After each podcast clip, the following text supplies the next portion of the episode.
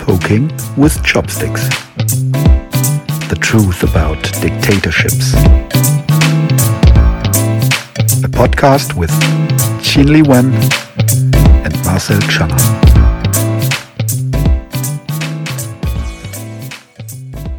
Okay, Li Wen, welcome back. Welcome back, Marcel. Yes, it was a summer break. We've taken some weeks off, like uh, everybody else also. So, uh, yeah, uh, Yeah. good to be back and to talk China stuff with you again. Yeah, it's good to hear that you recover your energy from this uh, holiday. Yeah, I needed some energy back after my holidays. Yeah, This is uh, so with some holidays you always need actually to recover actually, and this was kind Yeah. of it. Um, there was a lot of things. China doesn't give us a break, right? I mean, it's like there's no summer break in China. There's always China matters coming up uh, every other week, every other day sometimes, and uh, so. I, I want to I want to start the episode uh, with something remarkable that I've read from Joschka Fischer, who's uh, Germany's former uh, foreign minister, and um, he wrote a commentary for the Project Syndicate. He said that the treatment of China by the European Union was, for many decades, he wrote, was driven by greed. Greed was unequivocal, defeating moral. And uh, he asks the question, why is it now escalating? And he says, like, uh, well, simply because it's getting serious. And it sounds like he thinks that the Western countries really now realize it's getting it's, it's getting serious. What does he mean with it? It's really interesting that um, that people start to realize China's threat in many ways. The threat has become more obvious.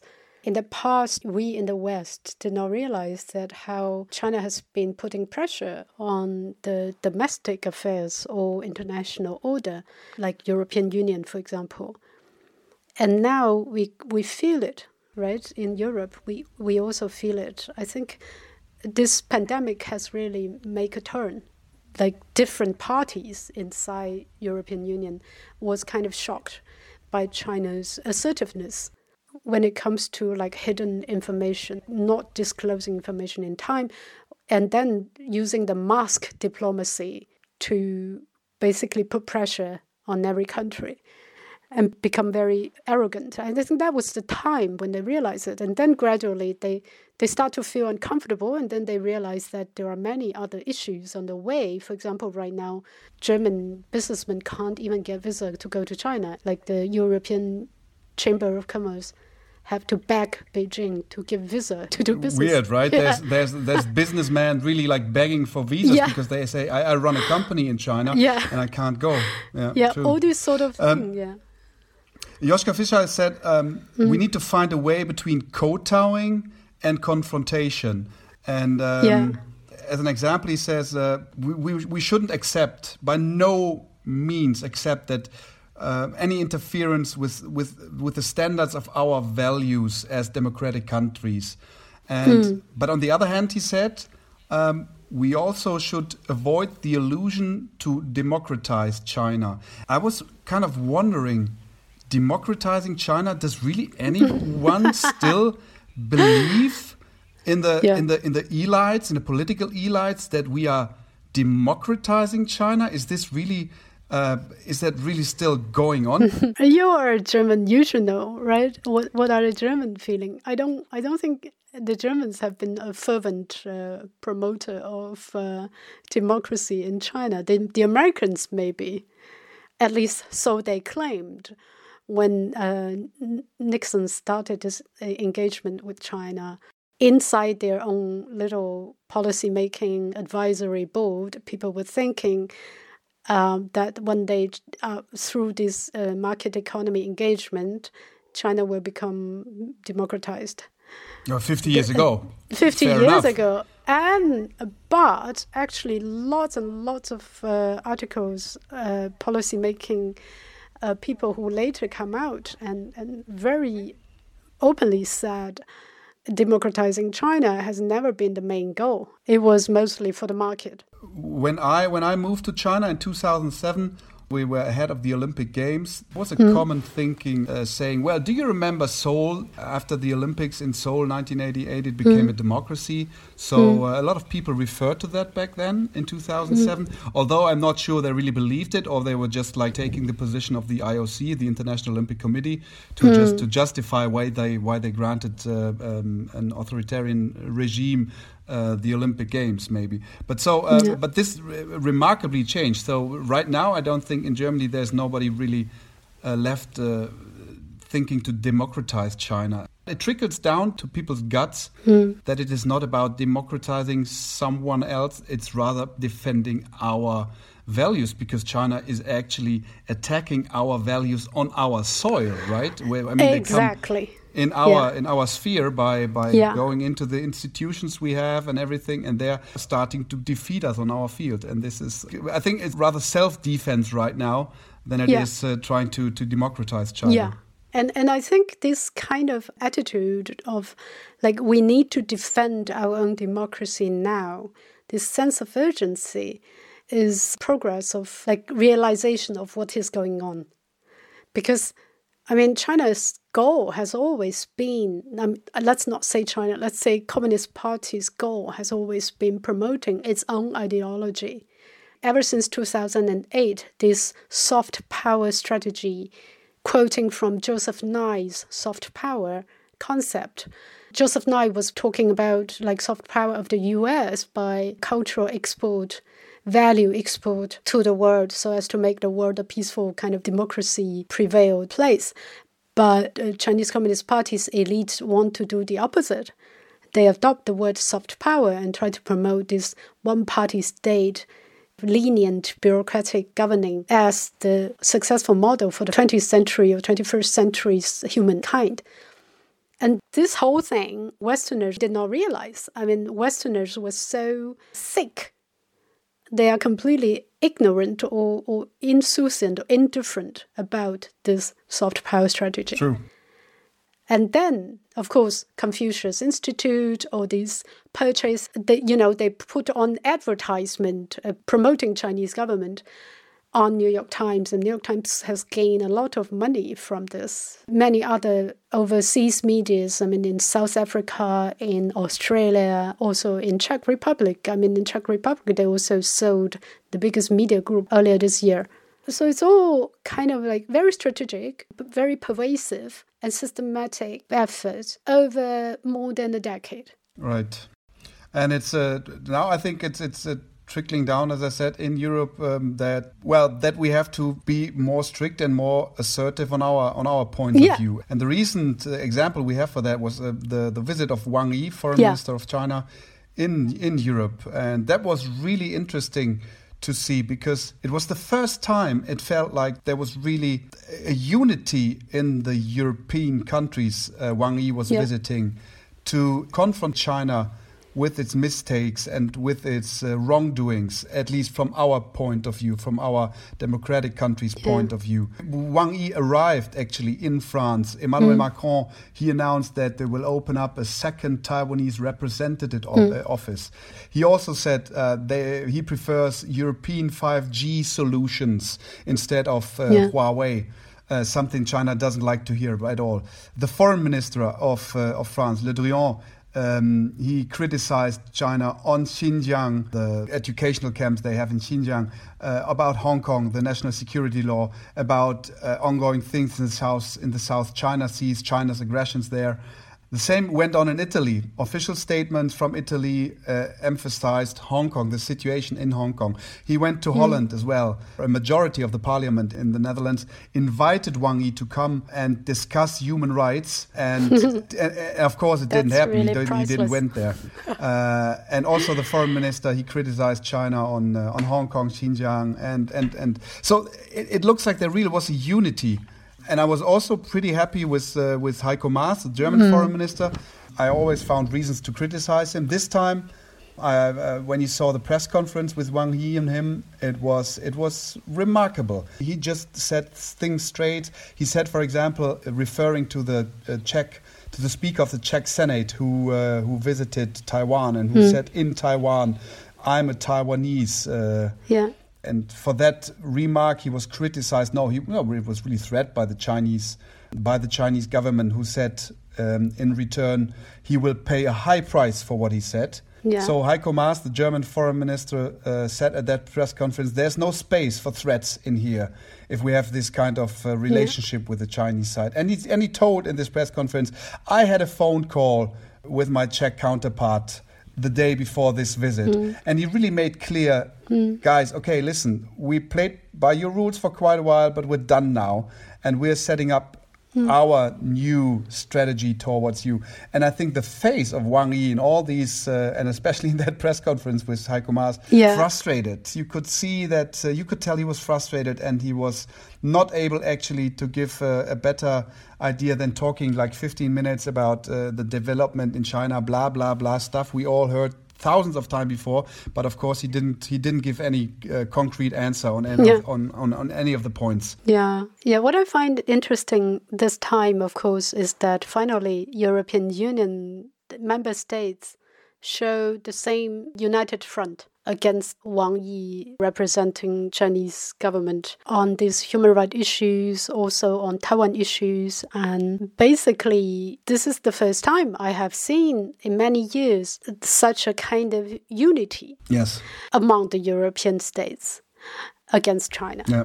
I recently read a very good article, investigative report from Deutsche Welle in Chinese, obviously written by a Chinese journalist who went to Czech Republic and did a thorough research on Czech Republic's president who befriended China to such a level that you somehow feel that he's selling the Czech to Chinese. Mm-hmm.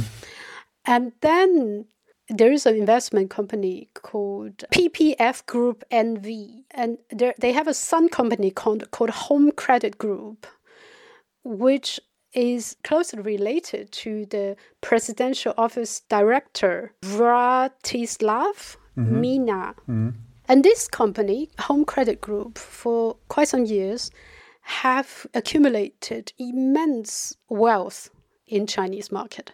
This credit group runs a lot of high interest rate loans in China, which can only be allowed if you have a high connection with the with the central government leaders. So there's a lot of corruption involved.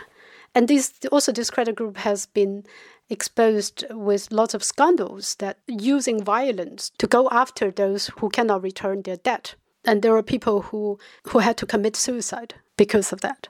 So President Zeman has been facilitating all these deals. I mean, his own office director has got connected to this suspicious high interest rate credit company in China.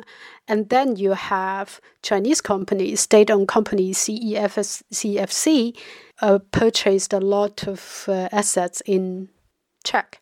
All these reached a peak until the end of 2019. And that somehow has given critics against President Zeman, given them a lot of fodder. Not to say earlier this year, the former Speaker of the Senate, Jaroslav Kubera, uh, died from a heart attack before he his plan to visit Taiwan. And later, the news media found out that actually he was threatened by China for this visit. And so all these sort of things, like it's really interesting to see how the tide is turned in Czech. Because I mean, formerly there were lots of panda hugging and stuffs, and then they realized that okay, this doesn't work. Uh, because of the bad credit as well as the critics within the democratic system of Czech Republic start to work. And this is something interesting because Czech now is the leading voice of pushing back China's influence, yeah, like almost yeah. overnight. And other European countries stand behind it. I just wonder what was the turning point for Germany? Well, it's, it's it's not one thing, right? It's not a single event thing. It's it's it was simmering so long, and I think it just took. It just, it was the amount of things piling up. It started with Hong Kong last year, uh, well, then the Corona thing. I mean, and, and, it was just piece by piece, and and of course, I mean, the German government they knew that they were walking a fine line, but I think they realized that also in the public opinion, and probably also in the in the growing dissents within the European Union towards China, they suddenly realized, okay, we have to follow other critics now, and we have to do it firmly. Mm. Also, in regard of their uh, presidency in the EU Council right now, they have. Yeah. But also in their general self concept they have within the European Union. Germany is a strong economic power. And I think they realize that there is uh, a lack of understanding within the European partners when they keep on justifying Chinese hmm. behavior in Hong Kong and Xinjiang. Uh, well, not justifying, but turning a blind eye to it, kind yeah. of. And I think that that the German motivation was a conglomerate of all these things coming together. That they really feel it's time now that we that we change that we change course and that we now put pressure on China and really just reflect um, our anger. I think the Germans always thought like we want to be China's best friend. Also because a public debate has been started within Germany, in the media, in the uh, civil society. Yeah. And I think this is kind of a public pressure mounting, accumulating, mm. and provoking a change of course. My experience with German politicians also is, you know, they, they, they go along with something for a certain for a certain while because they chose to. Mm. And our pick was to be good with China. We stick to our strategy not to be too offending towards China. Mm. And uh, now that they change course, they are serious. I, mm. I, I, really, I really believe them. I buy that now. Um, it is, it is serious now. I think uh, a lot of things piled up. Also, the fact that for so many years we've been, we've been promised by the Chinese government that certain demands or certain obligations coming with the membership in the WTO and stuff in international institutions that hasn't been accomplished. China doesn't have a lot of good arguments to to counter uh, the critics now. The only strategy mm. the Chinese government comes up with and the Chinese news media, which are propaganda tools, uh, not talking about some private investigative news media, but about the Chinese uh, propaganda tools. Uh, the only way they have is threatening, insulting. Seriously, they, they, they, they insult the Australians. Yeah. They they threat the the Czech. They they threat um, everyone who is not in line with their policies. The determination from the German side, you see, well, you know, they changed the policy guidelines or they they formulated new policy guidelines on the Indo-Pacific region. They emphasized yeah. ASEAN yeah. states as a new partner. Well, not new partner, but mm. they want to mm. they want to deep the ties with the ASEAN states, uh, all from the South China yeah. Sea. I mean, that doesn't come by accident, right? Yeah, I think uh, this reminds me of um, a failed attempt, previous attempt by Hillary Clinton when she was still working in the Obama administration pivoting to the Asia Pacific region, they realized of rising China and China's ambition or let's say aggression in South China Sea. So they were pivoting to uh, Asia Pacific region basically means military wise and diplomacy wise that the US should shift more weight to Southeast Asia, you know, Australia, this Pacific region to somehow counter China's aggression.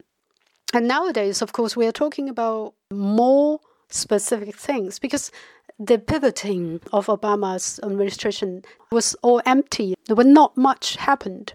No real ally was strengthened or any real interest that can drive this forward. And now we have really a, real demand, like the recent forum held in Taiwan called Readjusting the Supply Chain, because China is now dominating the world supply chain, and it is actually a highly risky factor. So, if we rely on China continuously for this supply chain, we will always be choked in the throat by the Chinese government. So that's why there were American, Japanese, European, and Australian participants of like high level participants in this forum in Taiwan talking about how to move the supply chain to Southeast Asian countries and, and and regions like Taiwan or maybe Malaysia, Vietnam, and etc. You know what's contributing as well? I think what when you try to, to get a point from the Chinese side, from the Chinese government side, uh, for example, on Xinjiang, yeah, yeah. Um, the situation in Xinjiang. So people incarcerated in, in educational camps, they call it vocational trainee centers, trainer centers. You know, the only thing Wang Yi seriously, I think he said in Paris, I'm not sure, but on his trip here now in Europe, hmm. he seriously, he answered like, well, they all graduated and now they all have a job. Um, you know, if you treat as a Chinese government, if you treat someone as a partner like the European Union and tell him such a bullshit, yeah, and this is what it is. I yeah. mean, he doesn't even makes an effort, yeah. To to try to explain things, but instead he says now they all have found jobs. it's like it's like telling a fairy tale to a four year old yeah. and telling them at the end, and now they live ever, uh, uh, they, happily, they happily yeah. lived ever after. Yeah. Come on, I mean, this is your partners you want to make business with, you want to shape the world. Yeah. You're talking about mutual trust, blah, blah. Mm. And then you deliver such bullshit. Yeah. Uh, the only reaction then can be that uh, when, in, if you are in crisis already with, with your partner, Mm. what do you expect your partner to do elsewise than saying, you know what? We don't believe your word anymore, so we Yeah. have to change our strategy towards your behavior. And uh, and and and Xinjiang is a well, I mean, the German side even um, demanded uh, a UN uh, a UN investigation, right, or a Yeah. team Yeah. that can that can uh, visit Xinjiang and makes themselves uh, and, uh, give themselves an, uh, an impression. Yeah. Uh, I, I doubt that they really see the reality what's going on there. But uh, I mean, there have been a lot of reports. But uh, but do you remember Xinjiang within the past? Do you remember about this sort of international investigation? Everybody knows it's it's a kind of gesture. You remember, uh, World Health Organization has been demanding this investigation into the Wuhan lab, and it, nothing Yeah. happened. Right? Nothing happened. they're still preparing it, right? I think they rep- yeah. right. What's the point? Yeah, I know. Yeah. Uh, we have Xinjiang now. I mean, Hmm. Tibet is kind of. Uh, um, Forgotten place pa- now. Yeah. It's a for, kind of forgotten place, Yeah. true, yeah. Uh, But now there's the next thing coming up Inner Mongolia. Yeah. Um, we have we have protests coming up. Yeah. Um, for people who don't know it, it was just like that. Uh, there was a decision um, by the Chinese side that f- from now on, uh, literature in uh, Inner Mongolia is not uh, taught anymore in local language, but in uh, in Mandarin. From next year on, politics and morality is taught in. Uh, in in in, in uh, Mandarin and 2022 history as well. So there have been protests going on. What I wanted to ask you, morality, is that a subject that you were taught in I- school when I, you were I- in school? I think it's ethics. In Germany, you call this ethics school, uh, Ah, ethic ethics. class. Yeah, religion and ethics in Germany. And What uh, is the content of it? uh, the in, in, China, in China, it's mostly um, I call it uh, training the good slaves. Like be, be the obedient good citizens, and uh, when you are really little, you, you are taught not to spit on the streets, and not to throw rubbish around, uh, and then gradually you are taught, and of course along the way, you, you are taught to obey the hierarchical system in the in in the wherever it is. Yeah, there are so many hierarchies in Chinese society. For example, you should love your teacher as if she were your mother.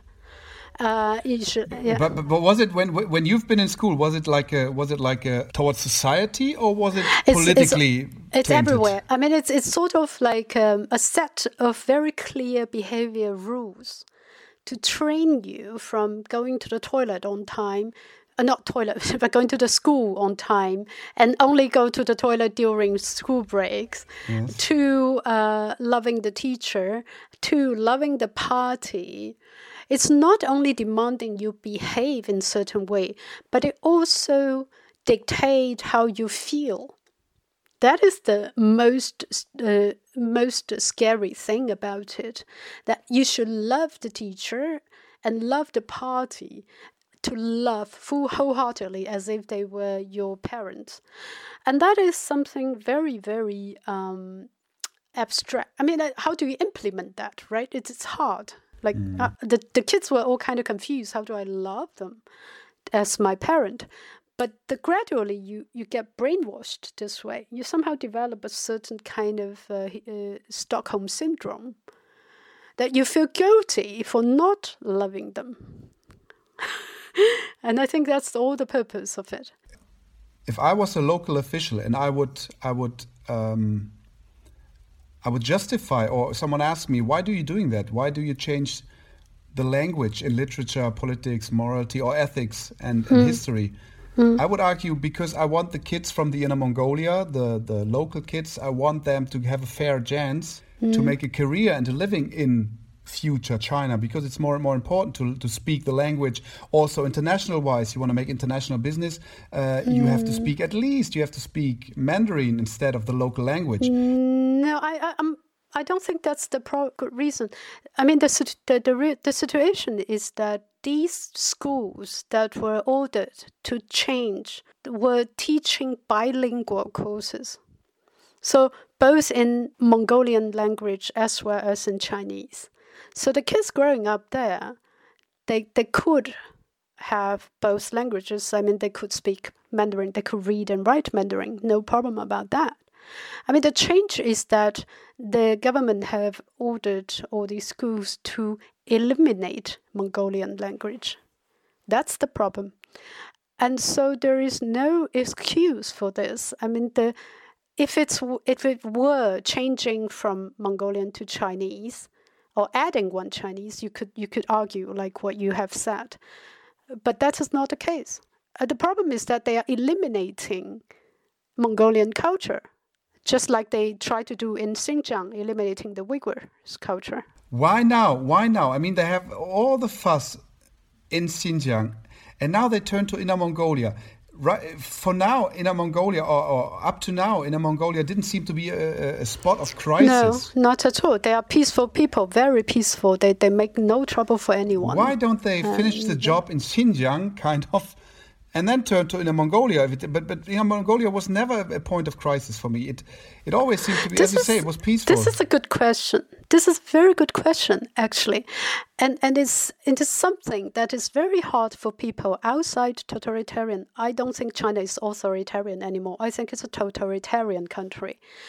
Uh, very hard for people outside the totalitarian country to understand that once a party or some, once a human has gained too much power without any check and balance, they would want more and more control without any boundary. And so, if you can, if you can imagine that uh, you are Xi Jinping, that all you want is this full dominance of of power in my life, the more the better. Yeah, I would. Uh, he he absolutely want to be worshipped by the whole world, but now the world is turning against him. Uh, so what can he do? Is to keep on uh, strengthening his power domestically, and that is, of course, including, first of all, to to now he grabbed more power. Do do you hear the news that recently he has somehow grabbed the police under his rule. I mean, the police used to belong to the civil government side, and he was like in charge of the military. But now he has established some government branches to take over the police forces. So the police now they are reporting to him, and then any minority that is speaking a different language is probably in his mind uh, in need of whipping into line, like it's dangerous. So why don't I just like eliminate this problem forever, assimilating all the children of this generation and make them forget their Mongolian identity? Do you think that the Chinese government underestimates their perception within foreign countries? I don't think they care. But but why do they act like that? Why do they? Why why are they so? It looks like they're so careless, as you say, like they turn author, uh, uh, uh, from authoritarian to, to, to totalitarian. Yeah. And, and instead of yeah. you know they, they, they, they perceive all that criticism and they now the sit they know the situation is right now is is is really is really but I mean if, I if mean, they want to make their point every- out out of the world, No. in the world, how can they just you know don't care what the rest of the world thinks? And Inner Mongolia just adds up to a, a new point of critics. You know, it's just uh, one more where people say like, what's going on in Inner Mongolia now? And they don't make more friends with that. You know. Yeah, I mean, I mean, poor inner Mongolians. I, I have heard of four cases of suicides already in the in the protest, and and also these uh, teenagers and kids. I mean, they were protesting in their school, and then they were beaten up by their teacher when they were forced to go back to school. I mean, it's really brutal. But but to think about this, you have to understand the logic of the Chinese Communist Party ever since um, the opening and reform of China. So now everybody is feeling nostalgic to the Deng Xiaoping's time. China was opening up and you know reforming itself, so-called politically becoming more lenient, and etc. etc. But Deng Xiaoping's purpose was not to democratize China. He has he has told it very clearly, Tao Guang Ying Hui, which means hiding and biding, biding for the time. For the time for what? To rule the world. I mean, the purpose has never changed. And ever since 2008, China ranked the second GDP in the world. And Beijing Olympic was held then. I mean, Chinese Communist Party has become very, very confident of itself. It's like a kind of overestimation of its own power.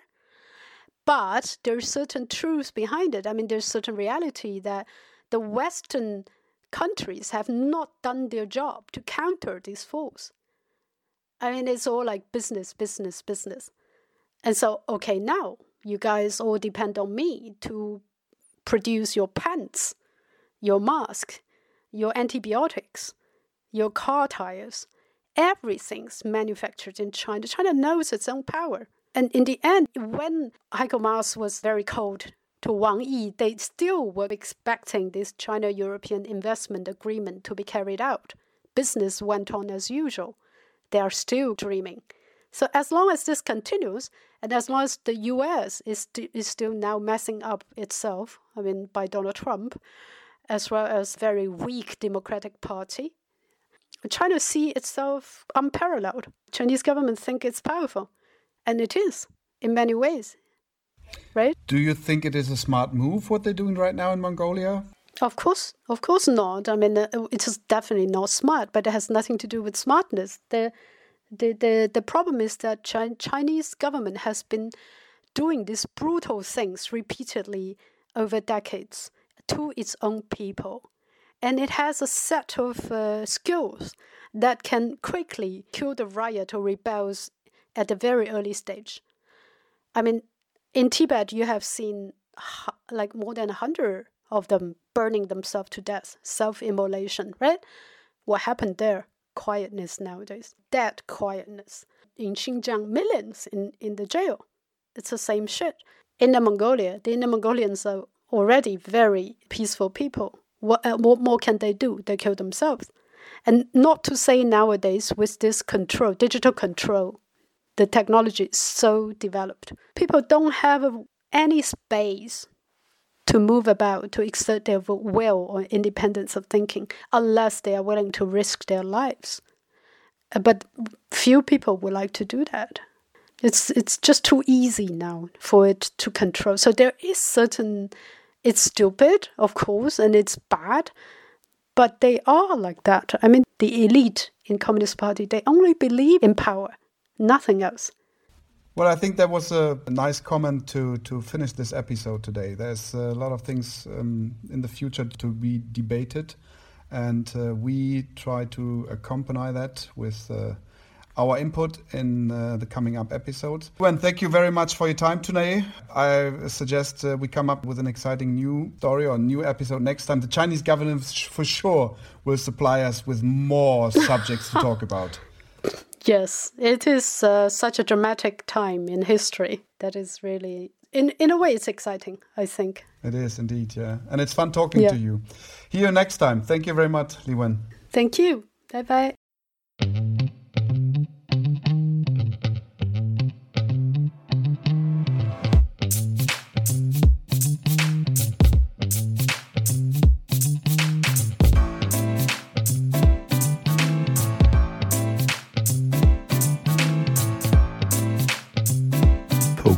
With chopsticks.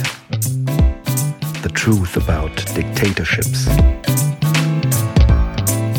A podcast with Qinli Wen and Marcel Czana.